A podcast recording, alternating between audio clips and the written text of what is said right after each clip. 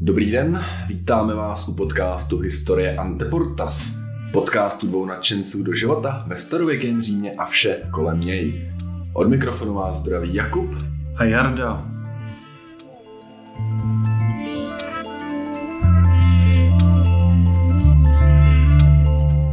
A dnes se podíváme na velmi blízké téma, podíváme se na římskou říši a Čechy.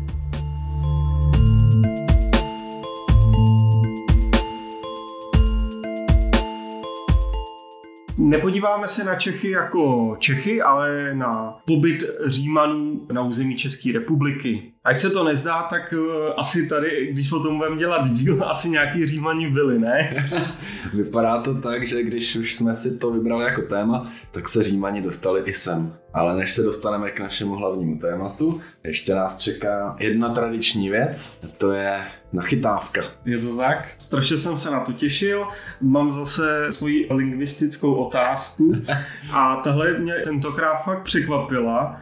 Vůbec by mě nenapadlo co souvislost. Takže moje otázka je, slovo humor jako zábava pochází z latinského humor, což označuje vlhkost či tekutinu. A Schválně, jestli si ty vneš, proč tomu tak je. Já se nechci ani domýšlet. to se nedá verbalizovat. no, já jsem taky eh, byl strašně překvapený, ale vlastně dříve... Počkej, já už ano. počuráš se smíchy. no, je to spojený s určitýma tělníma tekutinama, ale ne s močí teda. Ale dřív se věřilo, že temperament, tedy i smysl pro humor, je daný prouděním tělesných tekutin, jako žluč, hmm. černá žluč, že jo, hlen, krev, jsou takový ty čtyři hmm. druhy lidí, podle toho právě, co ti převažuje v těle. No a právě proto lidé, kteří byli dostatečně vlhcí, měli jakože smysl pro ten humor, proto se i humoru tak říká. Takže suchý humor je vlastně takový protimluv. to je ale hrozný. Asi se mi zkazil pohled na humor. Jako jo, no, no. Hlavně jsem ti neskazil pohled na tělní tekutiny. Dobře. A moje nachytávka. Tak zdali pak víš, jak římané říkali prvním křesťanům a proč? Hmm prvním křesťanům, tak uh, asi z Vačina Prolvy. ne, fakt nevím. Uh, mně vždycky vlastně přišlo, že prostě křesťané byli křesťané. No. Ale to je docela zajímavý a dává to i smysl, když se na to podíváš z pohledu Římanů, protože Římané křesťanům říkali ateisti. protože nevěří no, mnohobožství. Mnohobožství, tak, nevěří v mnohobožství. Aha. A zároveň jim říkali kanibalové, protože na obřadech přijímali tělo páně. Jo, jasně. A dokonce to dospělo do té fáze, že křesťani museli pozvat římské autority na obřad, aby se podívali, co se tam děje a přesvědčili se, že nejsou kanibalové, že tam nejedí opravdový maso. No, to je pravda, že když asi si v těch letech někde přečitli, že při těch mších přijímají tělo a krev páně, no. no. Takže jsou vlastně kanibalové, no. To, hmm. to je fakt dobrý. A to jistě a kanibalové. No a kam až to dotáhli? No, tak to jsme se tak jako pěkně rozproudili. Mm-hmm. Rozproudili se nám ty tělní tekutiny, takže doufám, že budeme dělat dostatek humoru. Asi se rovnou vrhneme k té naší látce, kterou jsme si připravili pro tenhle díl. A to, jak už jsme říkali, jsou římané v Čechách. Mm-hmm. Když se řekne římané v Čechách, tak je to vlastně zavádějící. Oni zase v Čechách tak jako úplně nebyli, oni byli na Moravě. Lepší říká v České republice. I když teda samozřejmě i v rámci Čech procházeli. Jak je naším zvykem, tak já bych jenom tady pro začátek to trošku vzal obšírně Vzal bych to klasicky od Cezara. Velký a... cestovatel po Evropě. Tak, Cezar a Augustus jsou důležitý pro to naše téma tím, že během jejich vlády začala posilovat tendence římské politiky v naplňování tzv. světové nadvlády, kdy ty římané měli pocit, že musí stále rozšiřovat svoje impérium, zabírat nové oblasti, porobovat si nový kmeny a vládnout nad celým světem. Dokonce tomu vznešeně říkali Pax Romana neboli mír římský. Vergilius dokonce ve svý jedné básni říká ty však Římané hleď, by s mocí národům vládl, to bude umění tvé dát pokoj světu a právo, laskav k podaným být, však odbojné rozdrtit válkou. Učil světí prostředky, jo. Oni měli pocit, že těm barbarům přinášejí mír, blahobyt a všechno možný. Přinášíme civilizaci. tak. Všichni chtějí být římani ve výsledku. A, ale jak to bylo všude jinde, tak šlo ve větší míře o nějaký společenský a mocenský výtah k moci. Tyhle ty výboje zajišťovaly ekonomickou prosperitu Římanů, otroci, nerostní hmm. suroviny a tak. To je ten začátek a Cezar vlastně obsadil Gály, to je takový to klasika, ale ona byla pořád nestabilní, protože právě ze severu do ní pronikali Germáni. A tak už během prvního století se rozhodli, že ty Germány zastaví. A začali posouvat vojenský kontingenty až na hranici Ří, uh, Rýna, Říma ne, Rýna. To se jim vedlo až do roku 9 našeho letopočtu. Víme, co se tehdy stalo. Tam byla velká událost, velké vítězství pro germánské bojovníky v Teutoburském lese pod velením Armínia. Tak, tak. On zcela rozdrtil tři celé legie. Tahle zkáza se stala symbolickým mezníkem v dobývání toho území. Od té doby další císaři od eh, dobývání nových území upustili, takže během Tiberia a Claudia vznikaly různé nové provincie, ale všechny na jich od Rýna a Dunaje. Takže například Noricum, Panonie, Rétie, dál už za ten veletok se nevydávali, protože to byla taková přirozená hranice mezi svobodnou Germánií a Germánií jako římskou provincií. Jinak znova připomínám skvělý seriál na Netflixu Barbaři, který se právě odehrává okolo toho roku 9 našeho letopočtu. A když se bavíme teď o Římě a jeho přítomnosti na našem území, tak o jakém časovém úseku se vlastně bavíme? No, jsou to vlastně až markomanské války, které mm-hmm. byly někdy až ve druhém století našeho letopočtu. Tam je zajímavý to, že v tu dobu začaly germánský kmeny Markomanů přecházet přes Rýn a zautočili na Řím. Jedna z těch teorií je taková, že se ze severního Barbarika, z těch oblastí severní Germánie se začaly tlačit kmeny na jih, proto byli kvádové a markomani nucený přejít přes Rýn a obsazovat vlastně to římský území. Mm-hmm. Přesně tak, Markomani nebyl jediný kmen, který tady žil, ty jsi zmínil kvády, Oni postupovali směrem na jih, tlačili se na Řím, Řím zase jim to nechtěl dovolit, tlačil se nahoru proti nim. Za Markomany je asi nejvýraznější figura král Marobut, který je vlastně první historicky doložený panovník v našich dějinách který je známý podle svého jména. Nic o něm nevíme, ale víme to, že mládí strávil převážně v Římě, takže se dá usuzovat na to, že to byl stejně jako Arminius syn náčelníka vychovávaný v Římě a zároveň sloužil jako pojistka poslušnosti jeho otce. Mm-hmm. Já dokonce jsem si styka vzpomněl na takovou legendu, ona je to opravdu spíš legenda, právě když Arminius porazil Vara v Teutoburském lese, mm-hmm. tak Varovi useknul hlavu a poslal jí Marobudovi do Čech, ale ten si nechtěl rozhněvat Římany mm-hmm. a taky poslal Augustovi do Říma. Mm-hmm. Jo, tam nějaký ty spojitosti byly. No, on Marobut se někdy v tom roce 9 vrátil zpátky ke svýmu kmeni a stal se jeho náčelníkem nebo králem a potom si dokázal podmanit ty okolní kmeny a rozšířil své území na Slesko a okolní oblasti a vlastně dokázal vytvořit poměrně silnou a stabilní hmm, armádu, říši, která už byla schopná nějakým způsobem odolávat tlaku Říma. Mm-hmm. No a toho se Řím pochopitelně bál a chtěl mu to nějakým způsobem překazit. Ačkoliv Marobut teda se vůči Římanům snažil vést poměrně opatrnou a vyjednávací politiku, aby si Řím nerozhněval. Jasně. Jo, to je vys třeba ta legenda s tou hlavou. Hmm, hmm. Jasně, to je vlastně docela dobrý zmínit. Eh, spousta lidí, že pod dojmem, že jsme potomci Keltů hmm. nebo Galů, ale pokud pomineme v pozdější době Slovany, tak celý tady to období na našem území operovali germánský kmeny. Marobut měl to své království, tu svoji říši vlastně v Čechách, ale byli to Germáni, mm-hmm. germánský mm-hmm. kmeny. Tak, teď bychom se vrátili zpátky k tomu, jak oni překračovali Rým a Dunaj a tlačili se na ty Římany. Tam je důležitý říct, proč se jim povedlo tak jednoduše přes tu hranici projít. Od poloviny prvního století totiž římská říše věnovala obraně hranic opravdu mimořádnou péči. Z celkového počtu 28 legí hmm. bylo podél celých hranic říše 25 jich umístěno, takže zbyly tři legie, které nějakým způsobem operovaly ve vnitrozemí. Podél celého Dunaje vznikl ucelený systém pevností, který je známý jako Limes, hmm. jo, ta hranice na Dunaji. Tam byly umístěny různý, buď strategické jednotky, takzvané pomocní sbory, které většinou byly z neřímanů a po 25 letech služby většinou získali římské občanství. Mm-hmm.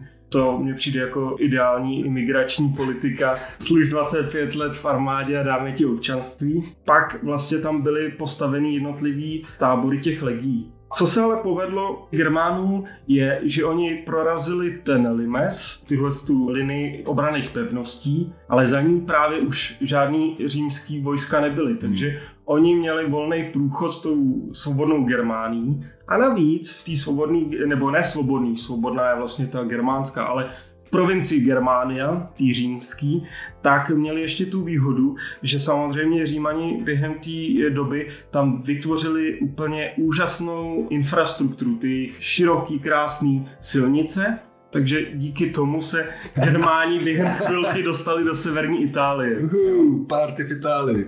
tak. To je důležitý tím, že začali Germáni ohrožovat Itálii. Mm-hmm. Jakoby mm-hmm. srdce toho Říma. Naposledy takhle v ohrožení Itálie byla za Hannibala, mm-hmm. takže opravdu Římani byli zděšení. To byl začátek těch markomanských válek, kdy oni se v první fázi snažili vůbec zatlačit zase za ten Rýn. Mm-hmm. Tady ta situace je celkem příznačná pro římskou říši. Stalo se to několikrát, protože ta říše už byla tak velká, že většina legí byly rozmístěny na hranici kde teda tlačili na, na kmeny, který se snažili dostat do říše a tlačili je ven, ale uvnitř už teda bylo prázdno a pokud se někomu podařilo tu linii prolomit, tak měl poměrně volný pole působnosti. Nestalo se to jenom Hannibalovi, stalo se to třeba i při otrockém povstání Spartakovi, který prošel Itálii nahoru a dolů celkem nerušeně. Jasně. Tam prostě byl problém v tom, že tehdy i Marcus Aurelius se soustředil na střední východ, mm. tam mhm. měl taky svoje problémy, takže vlastně oni tohle to podcenili. Mm. Pokud se začínáme bavit o těch markomanských válkách a konečně se teda dostáváme v podstatě k tomu našemu tématu trošku obšírněji, je třeba zajímavý, že ty markomani to byli germáni, kteří právě byli usazení na území dnešního Česka, jak už jsme si říkali, patřili do konfederace germánského kmene Svébů, ale proč se jim hmm. říkalo Markumani? A já jsem dohledal, že to je germánský název a je to ze dvou slov, a to Marka jako hraniční území a muži jako manis, takže mm-hmm. jakoby lidé obývající hraniční území a jak oni bydleli na tom Limes, tak mm-hmm. proto se jim říkalo Markomani i v rámci Germánů. Aha. Že Germáni jim říkali, to jsou ti lidi, co bydlejí na hranicích. Jo? Takže dobrý. z toho důvodu se jim říkalo Markomani. Jak jsme si řekli, tak Germáni se v podstatě dostali až do severní Itálie. To se Římanům moc nelíbilo a tak v roce 172 císař Marcus Aurelius zahájil mohutnou ofenzívu, který se říká Expedicio Germanica Prima v podstatě zahnal Germány až k Dunaji, u Karnunta v severozápadní části provincie Panonia, což je dnešní Rakousko a nachází se to kousek od Vídně, tak eh, nechal postavit pontový most přes Dunaj a zahájil trestnou výpravu proti Germánům. On se rozhodl, že už teďka nepostačí jenom zahnat Germány na jejich území, ale že je potřeba je trošku vytrestat, aby si tohle už nikdy nedovolili. Takže tato výprava pronikla hluboko do jejich území. Tam měli několik eh, velkých bitev a ty kvády, sarmaty, ale i markomany porazili. To už se teďka bavíme právě o oblasti Jižní Moravy a západního Slovenska. Vlastně ten Dunaj překročili u Vídně a šli na sever. Zajímavé je, že oni tam v roce 175 uzavřeli s Germánama mírovou smlouvu, která na Germány těžce dopadla. Například museli postavit vojenské jednotky pro potřeby římské armády, měli omezený přístup na provinciální trhy, to znamená, že nemohli v rámci římské říše obchodovat hmm. a samozřejmě museli vyklidit pásmo podél římských hranic. Jenže už o dva roky později znova Germáni zautočili, protože se jim tyhle podmínky nelíbily. Tomu se říká Expedicio Germanica Secunda Tehdy už eh, nenechal Marcus Aurelius nic náhodě a na tom území nechal zhruba armádu o síle 40 tisíc mužů. To je právě to období, kdy se u nás ve Velkém na Jižní Moravě a západním Slovensku začínají stavět nejenom ty přechodní tábory, ale i ty dlouhodobější tábory. V tuhle chvíli Marcus Aurelius začíná přemýšlet o tom, že kdyby obsadil trvale tohle území, tak by dokonce vznikly dvě nové provincie, Markomán Germánie a Samarcia na území České republiky a Slovenska. Nicméně v té době císař Marcus Aurelius už je nemocný, následně v roce 180 zemře a jeho syn Commodus ty boje ukončuje mírovou smlouvu a stáhne se zase za Dunaj. Mm-hmm. No vůbec tady to období je poměrně zajímavý, protože Marcus Aurelius, jakožto správný expanzivní říman, se rozhodl posunout hranice říše severněji, aby zabezpečil v říši klid to jsou ty období velkých výbojů a velkých bojů s Germány. Můžeme zmínit zase film Gladiátor s Russellem Crowem, kde první bitva probíhá v Germánii, respektive poblíž Vendobony, což je dneska Vídeň. Byla to právě jedna z mnoha bitev během markovanských válek. Když už jsme u Marka Aurelia, jeho filozofický dílo Hovory k sobě, který je dodnes pokládaný za literární klenot oslavující pojetí vlády jako služby a povinnosti, z největší pravděpodobností vzniklo na našem území, buď teda na. Jižní Moravě nebo na západním Slovensku, protože on ho psal nebo dokončoval až do svojí smrti v tom roce 180, kdy prokazatelně se pohyboval tady na tom území. Jo, tak on Aurelius strávil na našem území dost času, vedl legie a organizoval boje proti Germánům. Je teda zajímavý, že třeba v roce 175 v rámci těch markomanských válek Aurelius musel expedici přerušit, protože vypuklo povstání v Sýrii, což je poměrně daleko, ale přesto to donutilo císaře ukončit boje s Markomany, přesunout vojsko do Sýrie a začít eh, se orientovat na jiný boje. Přestože Marcus Aurelius byl duší filozof, tak v podstatě celý svůj dospělý život jako císař strávil ve válkách. Paradoxní.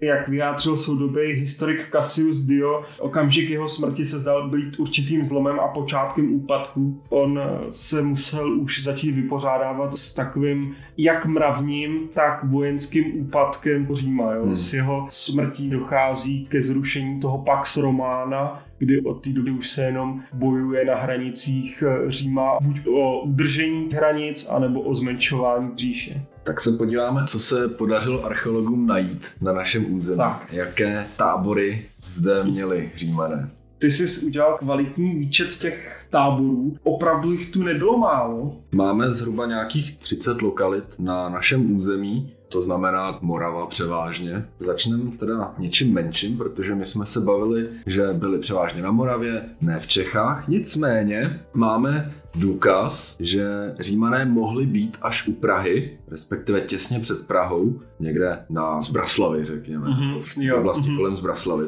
A právě zase je to v období markovanských válek a během bojů proti králi Marobudovi. Tady byly dvě armády, respektive dvě vojska. Jedno bylo vedené císařem Tiberiem, to směřovalo od ústí Moravy do Dunaje skrz údolí Moravy a procházeli skrz Čechy. A druhá část armády procházela Hesenskem přes Mohan až do údolí Ohře. Obě dvě vojska byla zhruba 100 kilometrů od sebe, pak se měla spojit, nevíme kde přesně, nicméně mělo dojít ke spojení do jedné velké armády a Marobura definitivně zlikvidovat. To se ale nepovedlo, protože ve stejnou dobu, kdy procházely tyhle dvě armády předními Čechy, vypuklo povstání v Panony a římané se museli rychle obrátit, vrátit se zpátky a s Marobudem byl uzavřen mír a Marobud byl později poražen jiným germánským vůdcem Cherusku Armíniem. uh-huh. znovu Arminius. Ano, ano. Jak je vidět, tak eh, Římani si po celou dobu ty expanze dost často nevěděli rady s oblastma, co byly podél hranic. Dost často jenom bojovali o udržení statu quo a rozhodovali se, kde to víc hoří. Jestli v Panony, nebo v Sýrii, nebo tady. A dost často díky tomu museli uzavírat různé smlouvy. Jak jsme si říkali, měli jenom 28 legií, hmm. takže ty různě museli šoupat po celém obřím území římského impéria když si to vezmeme historicky, tak spousta válek Římanů proti někomu je série několika válek. Vys hmm. s Kartágem, vys tady Markomanský války a tak dále, protože většinou došlo k tomu, že v určitý chvíli pro obě strany bylo jednodušší uzavřít příměří, ale časem se to zase rozhořelo, takže nešlo o jednu válku, ale dost často o sérii nějakých válečných tažení prokládaných mírovým jednáním. Někdy se to táhlo opravdu hodně dlouho. To samý jsme viděli tady v markomanských válkách, kdy uzavřeli mír, vydrželo to pár let, pak si někdo řekl, že už je zase čas tam šťouchnout prstem, tak tam vlezli, ono to nešlo, tak se zase vrátili. Jasně, tohle bylo během vlády Marobuda, což bylo právě za vlády císaře mm-hmm. Augusta, ale vrátíme se zpátky k těm markomanským válkám a Markovi Aureliovi. Co pak nám zanechal na Jižní Moravě? Marcus Aurelius nám zanechal asi největší, nejvýznamnější naleziště u Mušova, kde byla umístěná desátá legie. Kromě vojáků, glad, kromě možná i gladiátorů. možná, možná. Eh, kromě vojáků tam byli i úředníci a jejich rodiny. Byl to stálej tábor, takže to byly zděný budovy. Měli i teplovzdušní vytápění, byly tam další budovy, byla tam nemocnice, byl chráněný velkým 3 metry hlubokým valem, náspem, dřevěnou palisádou jenom k té nemocnici, že to dokazuje význam tábora, protože tahle typ stavby, který byl právě v Mušově nalezen, se objevuje v největších táborech na území Římského hmm. impéria. A například od Británie až po severní Afriku je jich doposud známo asi jenom 10. Jo? To dokazuje, že tábor u Mušova byl střediskem té okupační moci. Mm-hmm. V porovnání s ostatními nálezy je významný tábor, protože ty ostatní jsou pochodový tábory. To mhm. znamená, že gla, zase gladiátoři, mám nějaký zajímavý přeřeky dneska, že legionáři ho večer postavili, přenocovali a ráno ho zase zbalili a pokračovali dál. A je teda s podívem, že po tolika letech se podařilo tyhle ty pochodové tábory vůbec hmm. ještě najít. Jo. Neumím si představit, že něco, co sice hodně lidí a pečlivě postaví za noc nebo za den a zase to zbourá, no. že o 2000 let později ty lidi prostě najdou a dokážou určit, jo, tady byl pochodový tábor no. římský legie. Jo. A ty se nachází kde třeba na území té Jižní Moravy? Máš to tam nějak? Mám to tady. Jeden je například u Litomyšle u města Jevíčko. Tam jde o nejseverněji položený opěrný bod římské říše na našem území. Mm-hmm. Odhalena byla jenom část toho tábora, protože bohužel zbytek leží pod zastavenou plochou, takže tam k tomu není přístup. Nicméně archeologové jsou poměrně nadšení, že dokážou z nálezu získat cené poznatky a dokážou poskládat mm-hmm. hlavně, jak to tam tehdy vypadalo. Ja, ale u Litomyšle to je docela už hodně severně. To je dost, no. To jsem docela překvapený. Hmm, a je to období zase markomanských válek, takže pohybujeme se pořád ve stejné dataci. Ještě vlastně jsem zapomněl k tomu Mušovu zmínit jeden zajímavý nález. Mm-hmm.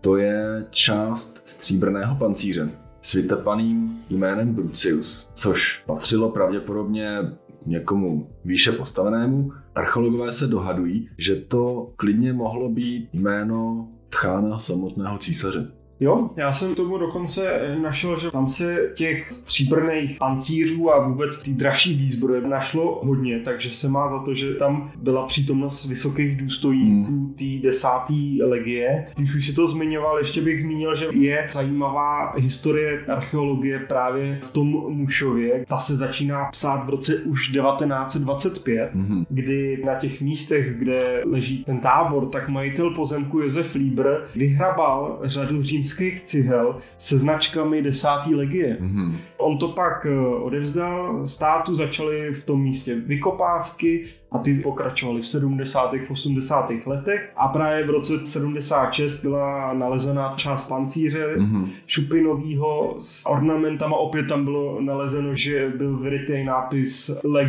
X, což znamená samozřejmě tu desátou legii. Je to jeden z nejdochovanějších areálů, co se týká římského působení v rámci České republiky. Když už teďka tady zmiňujem pořád tu desátou legii, já bych jenom v rychlosti odskočil a trošku o ní pohovořil, aby jsme věděli, kdo se nám tady na Jižní Moravě uh, pohyboval. Tahle legie vznikla už za Julia Cezara. Hmm. Do roku 62 našeho letopočtu sídla v provincii Hispánie a ve Španělsku. Oni byli používaný tam, kde zrovna bylo potřeba, takže v roce 62 přesídlili do už zmiňovaného Karnunta u Vídně, takže vlastně ze Španělska do Rakouska, poté až do roku 102 na Dolním Rýnu někde v Nizozemí. Mm-hmm. Poté se už do Panonie vrátila natrvalo. Nejdříve se nacházela v Akvinku, což je dnešní Budapešť, mm. a od roku 118 právě ve Vindoboně ve Vídni. Jak vidíte tady spoustu těch římských eh, táborů, tak jsou v současné době velký evropský města, Vys Budapešť, Vídeň,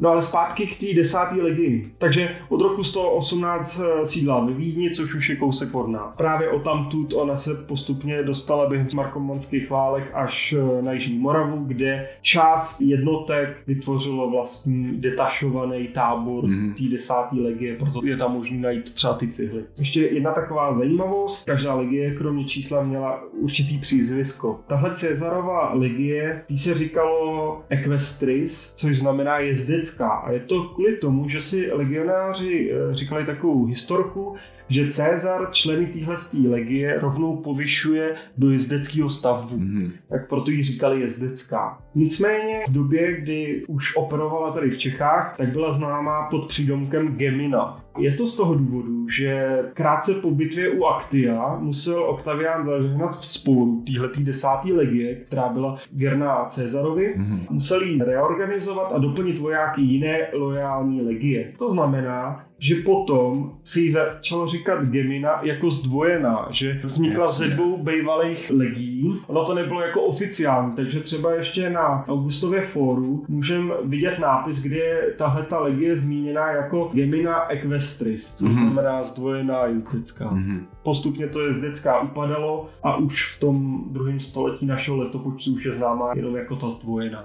No ještě, aby jsme si to dovedli představit nějak počtově, tak v Mušově přezimovalo na 20 tisíc římských vojáků a během léta, během vojenských tažení se tady na našem území pohybovalo až 100 tisíc vojáků. Nebejt z toho, že císař Komodus se chtěl spíš věnovat hrádkám v Římě mm-hmm. a stáhnul se vlastně se svými vojáky zase za Rýn. Ono to teda bylo i logický, protože Rýn a Dunaj byly daleko líp eh, chránitelný, než kdyby dál expandoval díky tomu, že Římané tady pobývali relativně krátkou dobu, vznikají tady v podstatě jenom vojenský tábory. Není tady dochovaný jediný město, který by tady Římani vlastně mm-hmm. postavili. To je pravda. Všechny nálezy jsou jenom Jednak, jak jako už jsme o tom mluvili, pochodový tábory a hmm. v Mušově máme stálý tábor, ale není to tak jako třeba právě ta Vídeň, kdy se stálý tábor rozšířil na město nebo byl nějakým historickým vývojem mm-hmm. přetvořený do města, u nás se to nestalo. Tak. Třeba tady dost často zmiňovaný město Carnuntum, původní vojenský tábor právě třeba za vlády císaře Trajana byl mm-hmm. povýšený na hlavní město provincie Pannonia Superior. Ty stálí vojenský tábory, když měli dostatek času, se měnili na města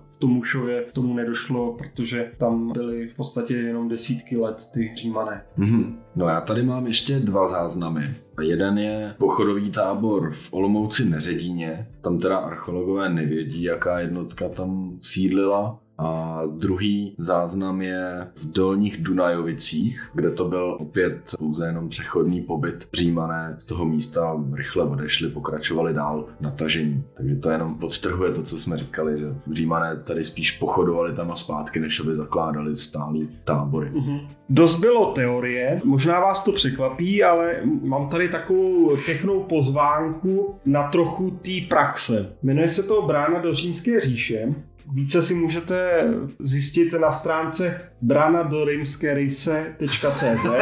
Je to opravdu velice, velice zapamatovatelný. Proč to říkám? Je to vlastně takový archeopark právě v Mušově, který je plný multimediálních prezentací, vitrín, je tam možný si projít eh, i nauční stezky a zjistit, co všechno ty římské legie na jihu Moravy prováděly, really jsou tam ty vykopávky, teďka v zimě se tam asi nedostaneme, příští rok snad už nám vyjde čas, počasí a všechno možný, se tam vydáme. Pokud máte rádi Římany, římskou historii a trošku jste jako patrioti, tak rozhodně Mušov a právě bránu do římské říše doporučuji, protože na našem území jediná lokalita, která se tímhle s tím tématem takhle krásně zabývá. A pro ty odvážnější z vás doporučujeme určitě přejezd do Karnunta. Pokud už budete na té Jižní Moravě, zajďte si k Vídni do Karnunta, kde teda je daleko zachovalejší ten tábor, protože se stal i stálým táborem a městem. Tam jsou dokonce jako hodně zachovalý třeba ty stavby, víc než v tom Mušově. Ten Mušov je opravdu archeologický, spíš hmm. naleziště.